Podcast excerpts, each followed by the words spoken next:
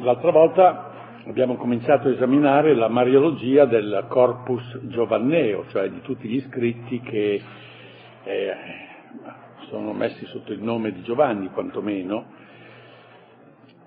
e abbiamo rilevato che il quarto Vangelo ha una singolare reticenza, per esempio non cita mai il nome di Maria, nonostante che Giovanni non è per niente allergico a fare dei nomi, è l'unico che fa tanti nomi nella sua narrazione. Ma nonostante questa singolare reticenza, che però è anche facilmente spiegabile, cioè come abbiamo anche detto, nell'intenzione di Giovanni non è tanto la persona fisica della Madonna, quanto la sua, eh, dire, la sua missione entro il disegno salvifico che lui mette in luce. Quindi nonostante questa reticenza, Giovanni dà alla madre di Gesù una collocazione di primo piano entro la vicenda salvifica.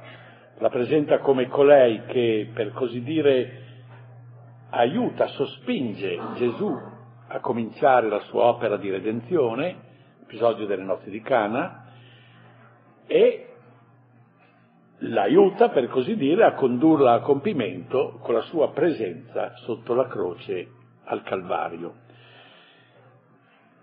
È una cosa molto facile da capire che con queste collocazioni Giovanni presenta la madre di Gesù come eh, in una situazione simmetrica e contrapposta a quella di Eva.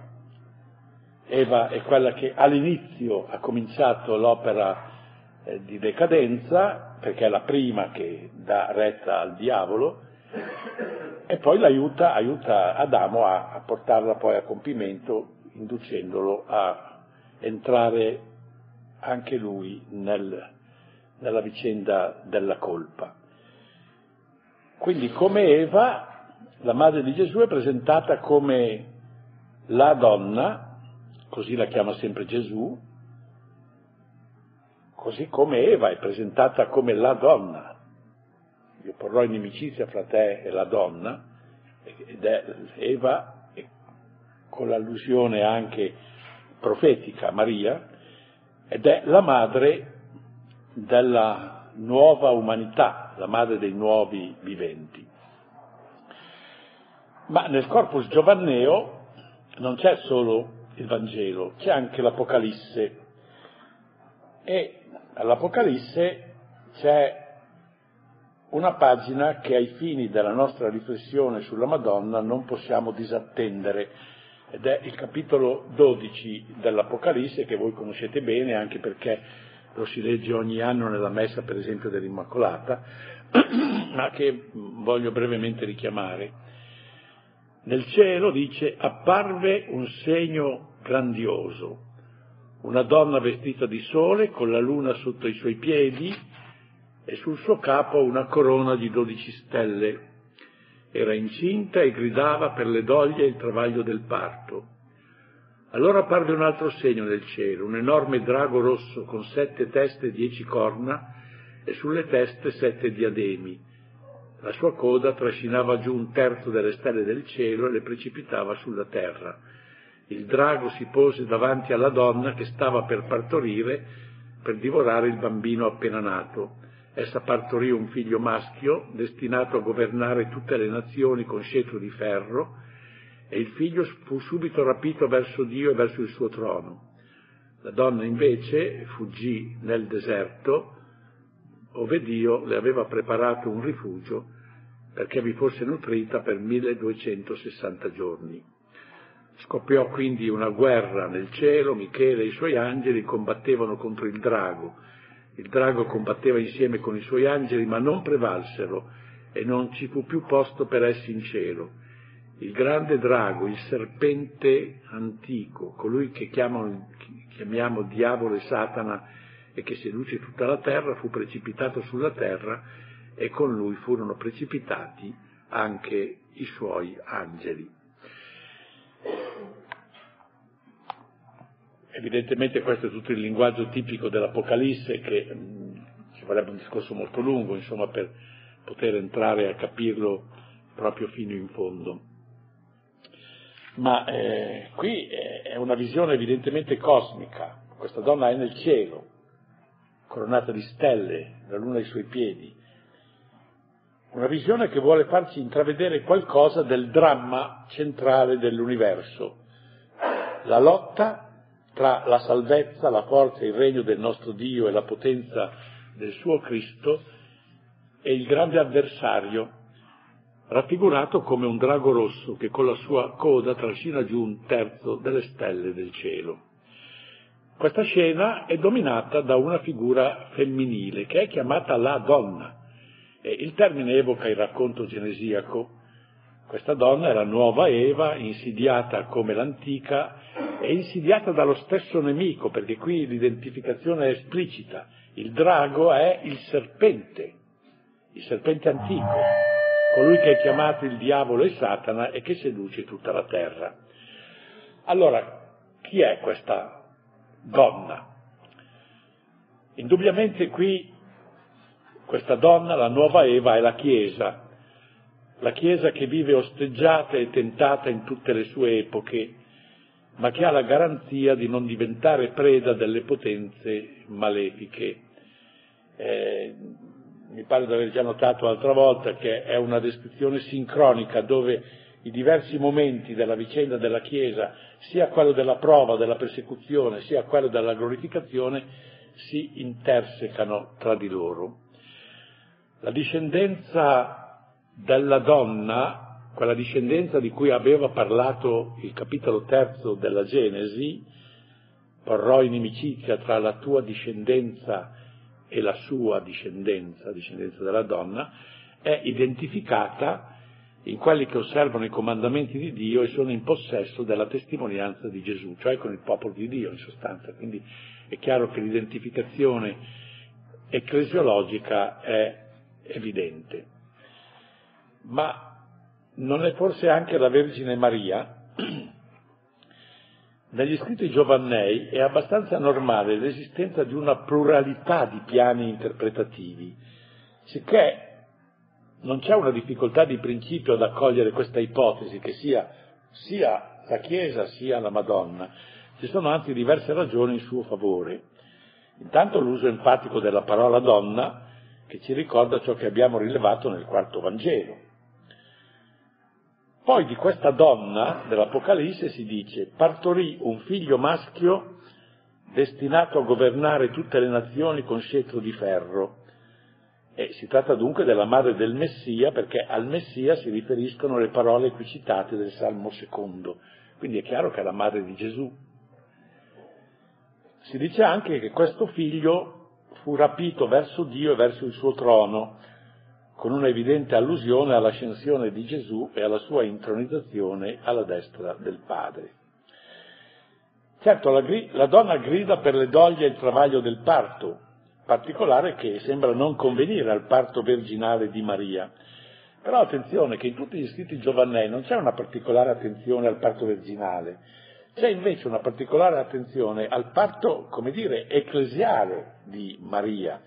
E questa doglie, questo travaglio conviene perfettamente alla maternità spirituale, quella che si è avverata nell'esperienza tremenda del Calvario. Queste sono le doglie del parto di Maria in riferimento a tutto il Cristo totale e che è la sola maternità di Maria raccontata nel suo adempimento dal Vangelo di Giovanni. Ricordate eh, ai piedi della croce sul Golgota, ecco tuo figlio. Possiamo dunque concludere che come nel Vangelo dell'infanzia secondo Luca, Maria anche qui è delineata come una realizzazione personale della Chiesa, di cui, come già abbiamo visto e come ci ha insegnato anche nella Lumen Gentium del Concilio, ella è immagine e primizia.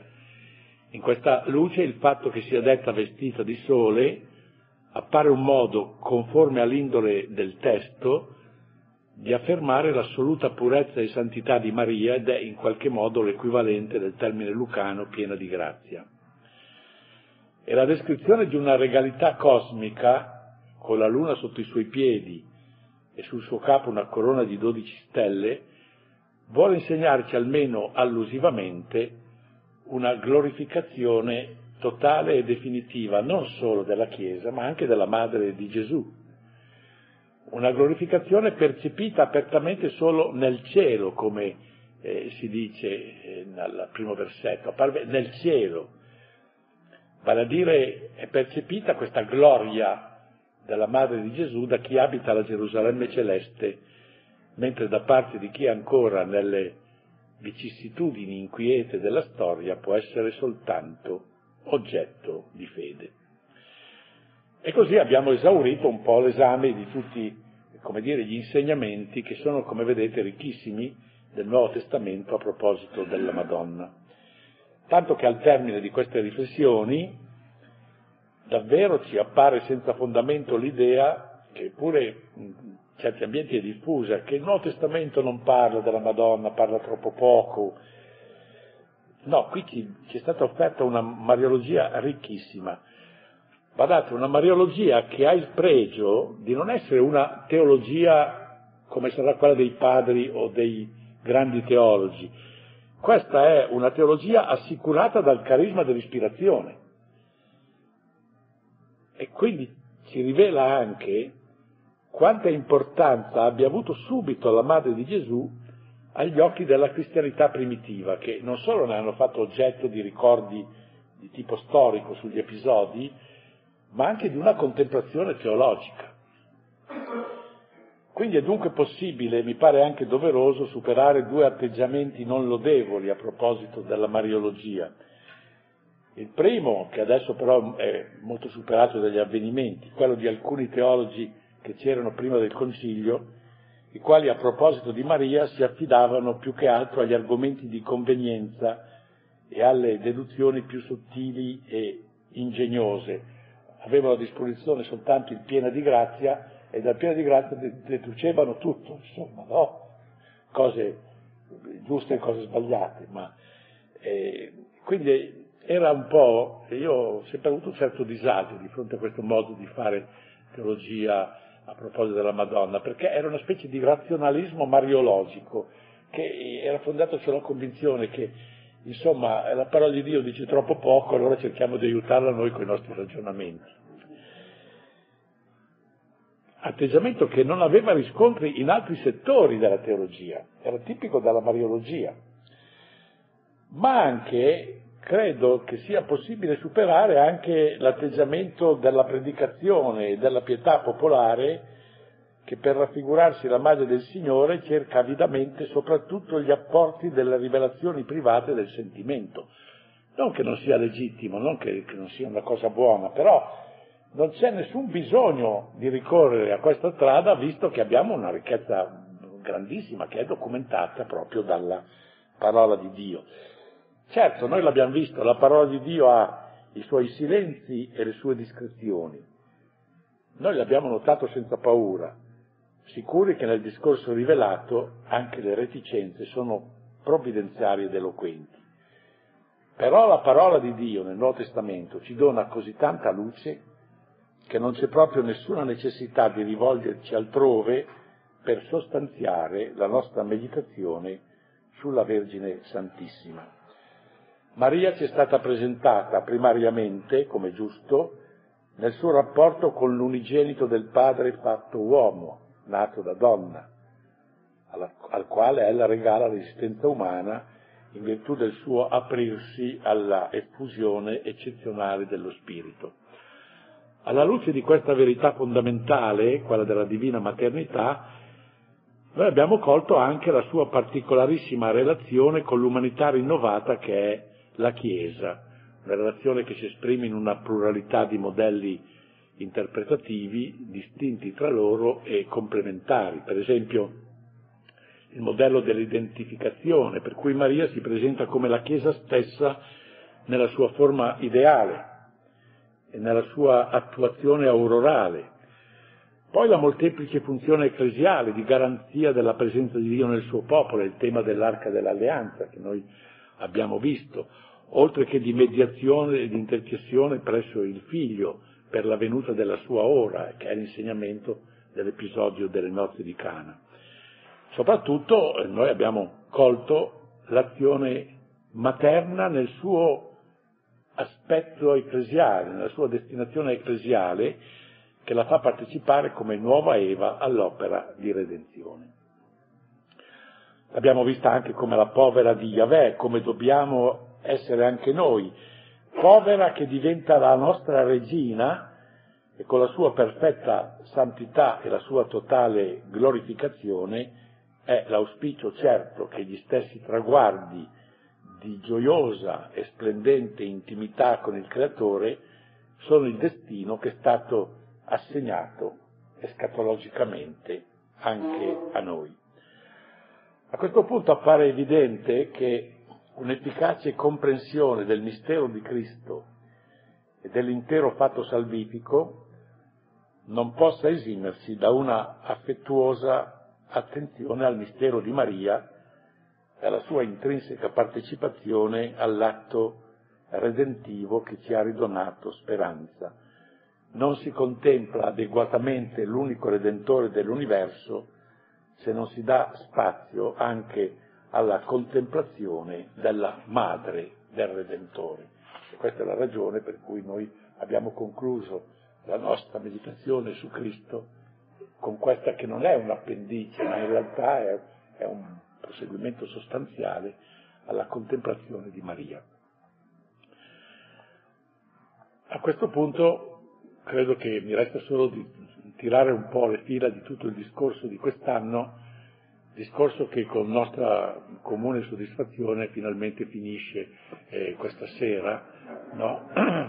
vediamo un po', vediamo un po di, di, di, vedere tutte le tappe che abbiamo percorso, perché il cammino è stato lungo e si rischia poi di perdere un po' no, il senso dell'itinerario. Prima di tutto noi abbiamo cominciato a cercare di capire l'esistenza umana come enigma il nostro esistere è un enigma. Ed è un enigma inquietante. E non tanto perché, nonostante il progresso della scienza e della tecnica, sono innumerevoli i dati che restano inconoscibili e problematici nell'uomo, ma è un enigma proprio perché il nostro esistere ci tiene nascosto quale sia il suo significato e quale sia il destino dell'uomo. Ed è un enigma che non si lascia spiegare da nessuno. I filosofi, i cultori di discipline religiose e in genere i pensatori professionisti tentano, come è giusto, da sempre di penetrarlo e di scioglierlo, ma non ci riescono mai le loro elaborazioni più acute, i loro asserti più perentori in questo campo, perfino le loro ipotesi anche più caute non arrivano a persuaderci. Quindi noi siamo arrivati un po' a, a, direi a questa convinzione che non bisogna chiedere né agli opinionisti mondani né ai sapienti e agli intelligenti, neanche ai premio Nobel, quale sia il significato dell'esistenza e quale sia il destino dell'uomo. Perché cito i premi Nobel? Perché quello è un caso singolare. Uno scopre una, un atomo, prende il premio Nobel come giusto e poi dà sentenza su tutto. Ma cosa c'entra? Non parliamo poi di altri esempi ancora più, più lontani, insomma, no? Eh, come, ma assolutamente non ci interessano proprio niente i premi Nobel agli effetti di capire l'enigma dell'esistenza e il destino dell'uomo. Ed è un enigma insopportabile, perché noi possiamo vivere anche senza i progressi della scienza e della tecnica, ma non possiamo vivere senza senso. Non possiamo vivere senza senso. Certo, nella grande misericordia di Dio ci sono anche di coloro che, che hanno la funzione di consolarci di questo stato un po' miserando dell'uomo, no? E sono i ministri e i mediatori della bellezza, i poeti, i musicisti, i cultori delle diverse arti riescono ad alleviare l'angoscia di questo dramma con la loro genialità, con le loro ispirazioni, e ci consolano in qualche modo della contraddizione che ci punge e ci sgomenta. Però siamo sinceri, le consolazioni non ci bastano a inverare efficacemente la nostra natura di creature ragionevoli e quindi a rendere plausibile questo nostro non plausibile stato di creature smarrite, è necessario che l'enigma dell'esistenza sia oltrepassato e vinto.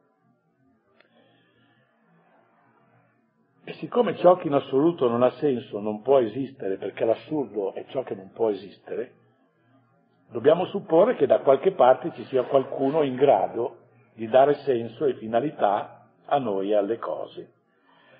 Quindi solo da questo qualcuno, da qualcuno che ci trascenda, perché se è qualcuno come noi ha anche lui bisogno della spiegazione dell'enigma, no? Solo da lui possiamo aspettarci una risposta pacificante. Bene, Dio, perché evidentemente solo di lui si può trattare, e questo è un altro passo, un secondo direi passo che abbiamo fatto, viene a sciogliere l'enigma, ma non direi dando delle spiegazioni, o non solo e non primariamente dando delle spiegazioni. Cioè Dio non si mette in gara con i professori, non si mette in gara con i filosofi, con i cultori di discipline religiose o in genere con i pensatori professionisti. Non propone una dottrina per venire incontro a questo nostro smarrimento di fronte all'enigma dell'esistenza, ma realizza un fatto.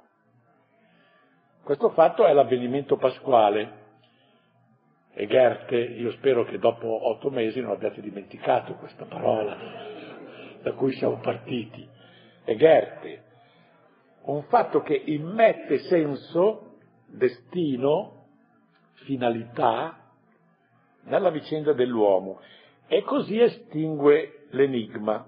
Badate, noi abbiamo visto subito dai, dall'esame de, delle professioni di fede della comunità primitiva che è un fatto che si identifica con una persona, la persona di Gesù di Nazareth, crocifisso e risorto, immolato e glorificato. E dunque è un fatto che può e deve farsi destinatario anche della nostra conoscenza d'amore e del nostro slancio di comunione vitale, proprio perché è una persona, non è un, teorema. Un fatto è una persona che è anche un progetto onnicomprensivo, in lui tutto riceve significazione. È l'eterno disegno, come dice la lettera agli Efesini, di recapitolare in Cristo tutte le cose. Perciò nel crocifisso risorto ogni realtà è idealmente raccolta e compendiata. Ma con questa scelta, come dire, attuosa, pratica, concreta, con questa scelta provvidenziale,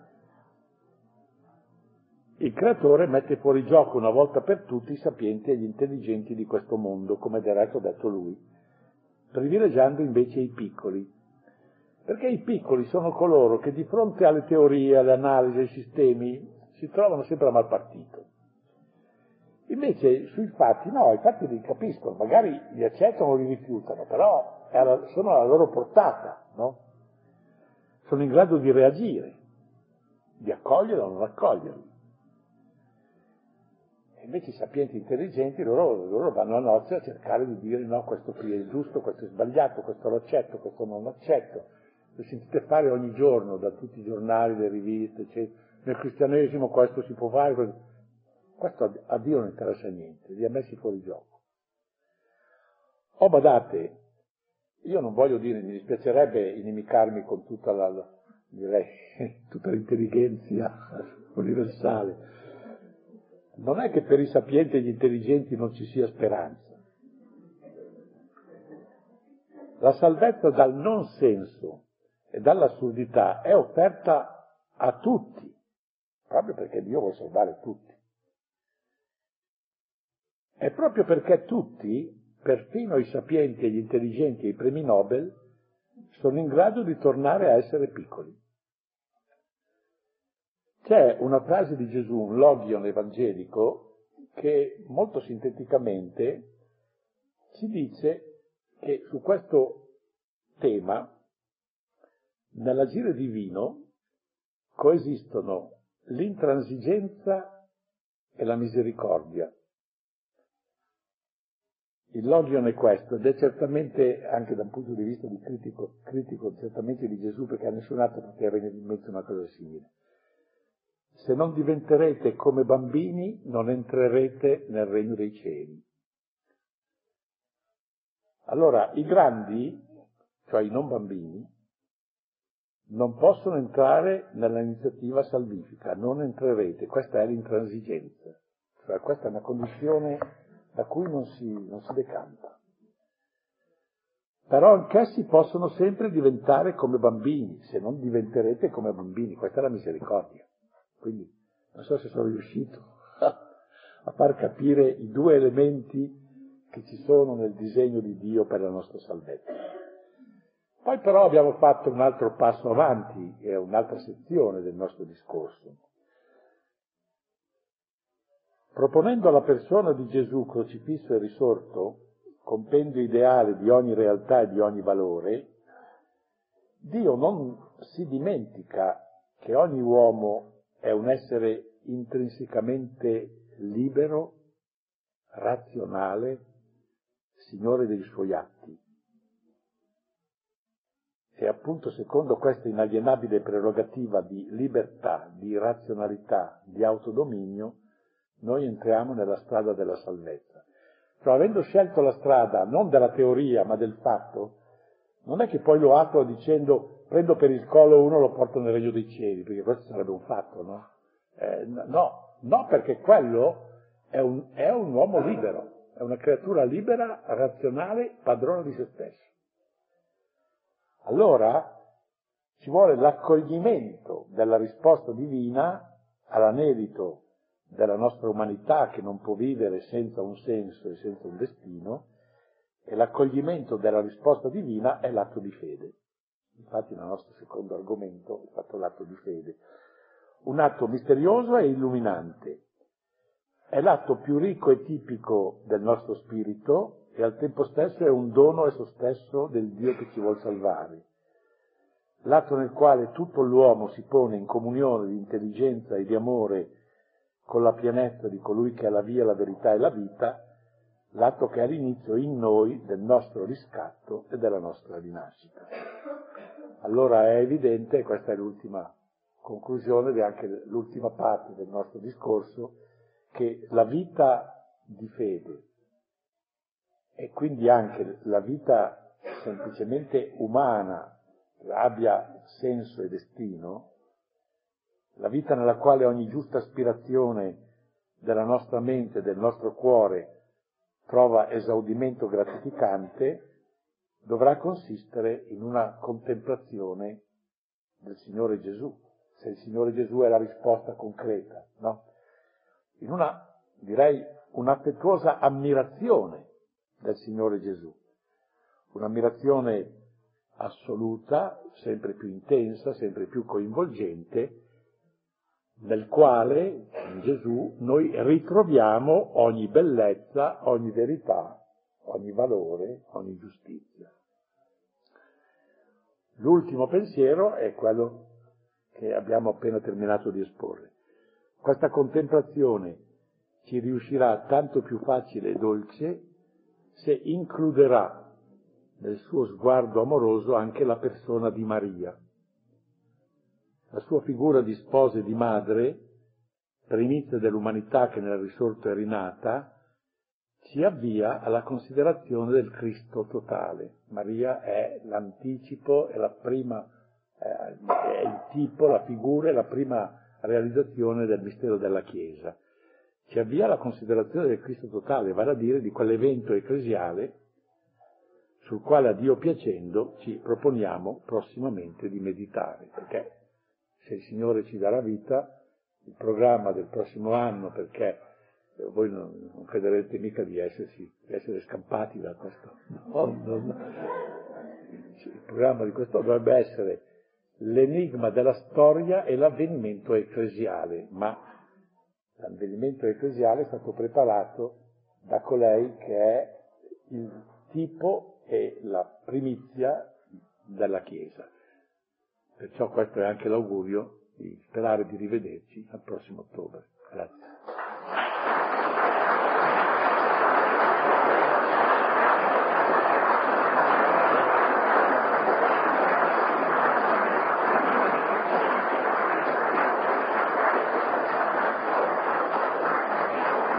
Siete proprio contenti che è finita, eh?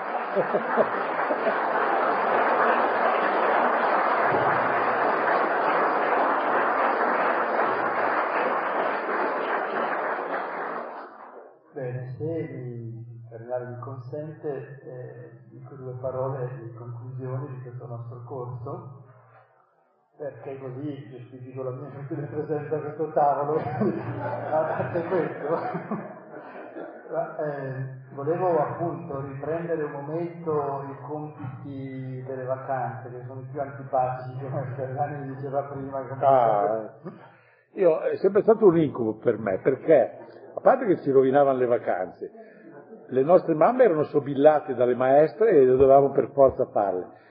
E poi ci dicevano che perché poi vi controlleremo al ritorno e non, non lo facevano mai, quindi era una vera truffa. E, e questo mi è rimasta come una cosa, va bene, dai avanti. Adesso provo a vedere se per caso si possono fare dei compiti delle vacanze che non, sia, che non siano una vera truffa.